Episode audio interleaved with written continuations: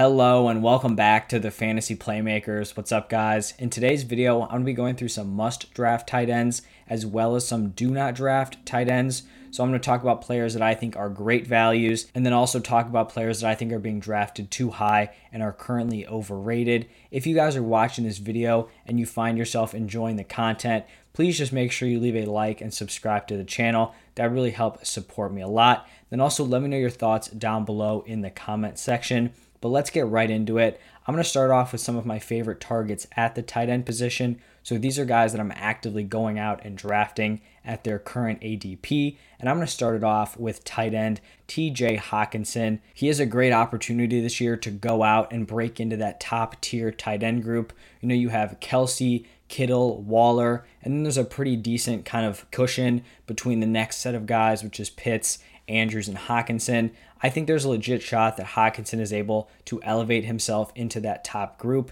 And really, everything is trending in the right direction for Hockenson going into this season. He did have a decently underwhelming rookie season, especially considering that he was the eighth overall pick in the draft, but he definitely took some major strides going into his sophomore season.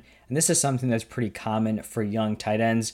You know, tight ends don't come in right away and perform at a top tier level. It usually takes them at least a few years to really settle into the NFL. And he did last year. He finished as the tight end six in points per game. And that's exactly where he's being drafted this season. The sixth overall tight end. And that is an early sixth round pick. I expect him to take another step forward this year, going into his third NFL season. I think he's going to be the number one receiving option on this Lions offense. No more Kenny Golladay, no more Marvin Jones. I truly think he has a solid shot to step in and be that number one. He was already targeted over 100 times last season, and then the Lions have 360 vacated targets. That is over 64% of their total target share. And so I really wouldn't be surprised if he finishes around the 135 target mark, and that is elite for the tight end position. We saw Kelce and Waller last year around the 145 mark.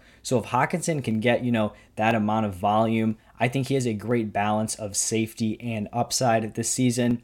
Obviously, he has safety because he is going to be targeted so much. The Lions are going to have to rely on him. And then he also has some upside because he can turn that volume into some legit big time games. And I think he's really just one of the best options available at this early sixth round ADP at any position. The second tight end that I'm going to be drafting this season is Robert Tonyan. He is currently being picked as the tight end 11 off the board, and that is a 12th round pick. So basically, he's kind of in this range with all these late round tight ends. You know, you missed out on those top two tiers of guys, and you're just kind of waiting towards the end of your draft to go out and take a shot at a late round tight end. That is where Tonyan is going.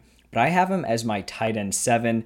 Obviously, it's going to be a pretty distant tight end seven from, you know, the top six guys. Like I mentioned earlier, Kelce, Kittle, Waller, and then you have Pitts, Hockenson, Andrews. Then I think another major cushion. And then that's where Robert Tonyan is going to come in in my overall rankings. But we did see him finish as the tight end five in points per game last season but he's definitely being downgraded in a lot of people's rankings just because of how touchdown dependent he was in 2020. And he was very touchdown dependent. You know, there's no denying that. His fantasy production was heavily skewed by his 11 overall touchdowns, and there's definitely room for potential regression in that department. But this late in the draft, when you're looking at these late round tight end options, you know, there's not a lot of these players who are going to have a shot at getting a ton of volume. You know, it's not like one of these guys is going to come out and get targeted, you know, 100, 110 times. It's just very, very unlikely. So I'd rather bet on a guy who's a top target on a really solid, high scoring offense. And he has finished as the tight end five. So it may not be super likely that he goes out and catches 11 touchdowns again. But a lot of these guys in this range, I don't even think that's in their range of outcomes.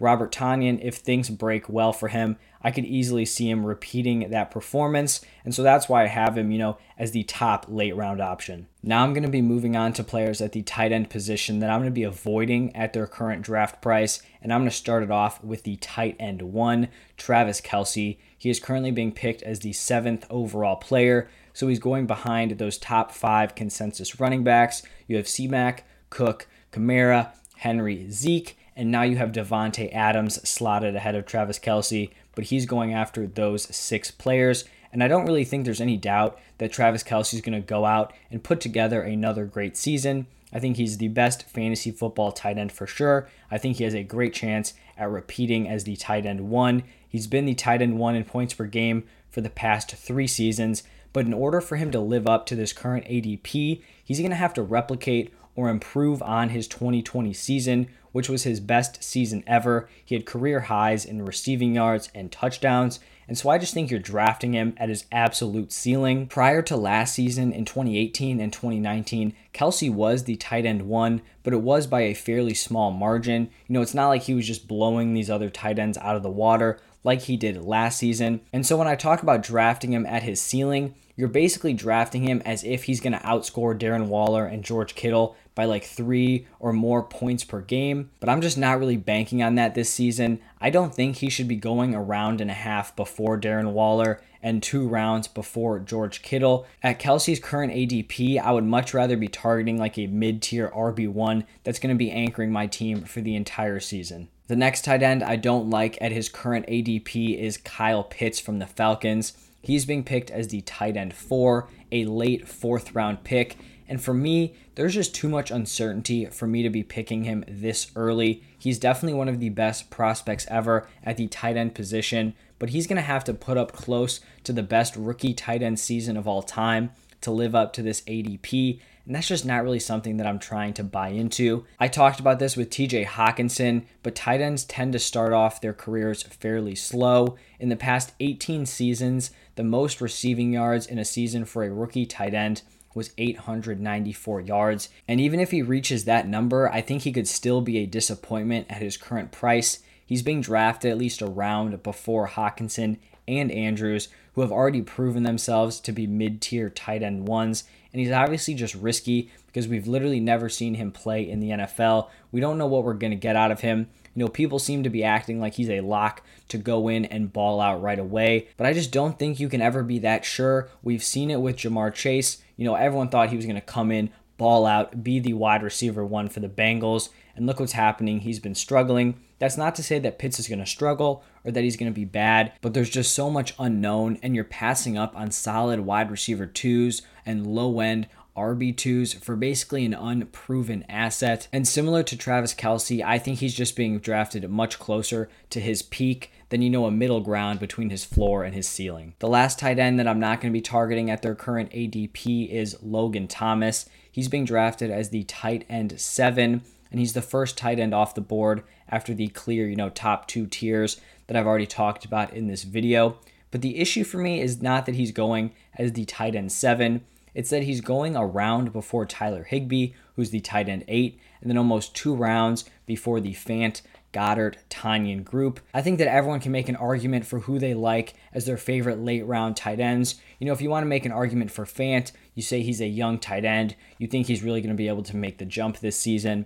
I already made the argument for Tonyan. For Goedert, you could say, you know, this is his chance to take over as the tight end one for the Eagles.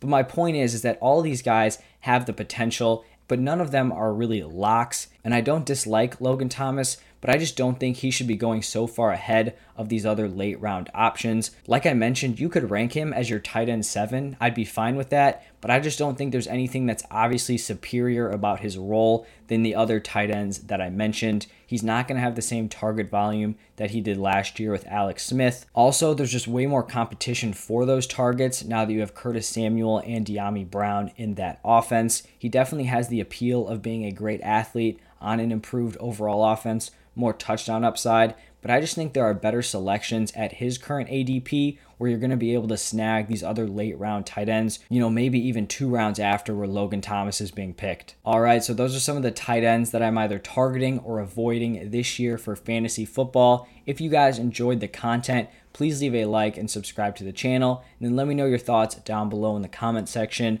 I'll respond to everyone who comments down below. I appreciate you guys staying all the way till the end, watching and listening, and I'll see you guys next time.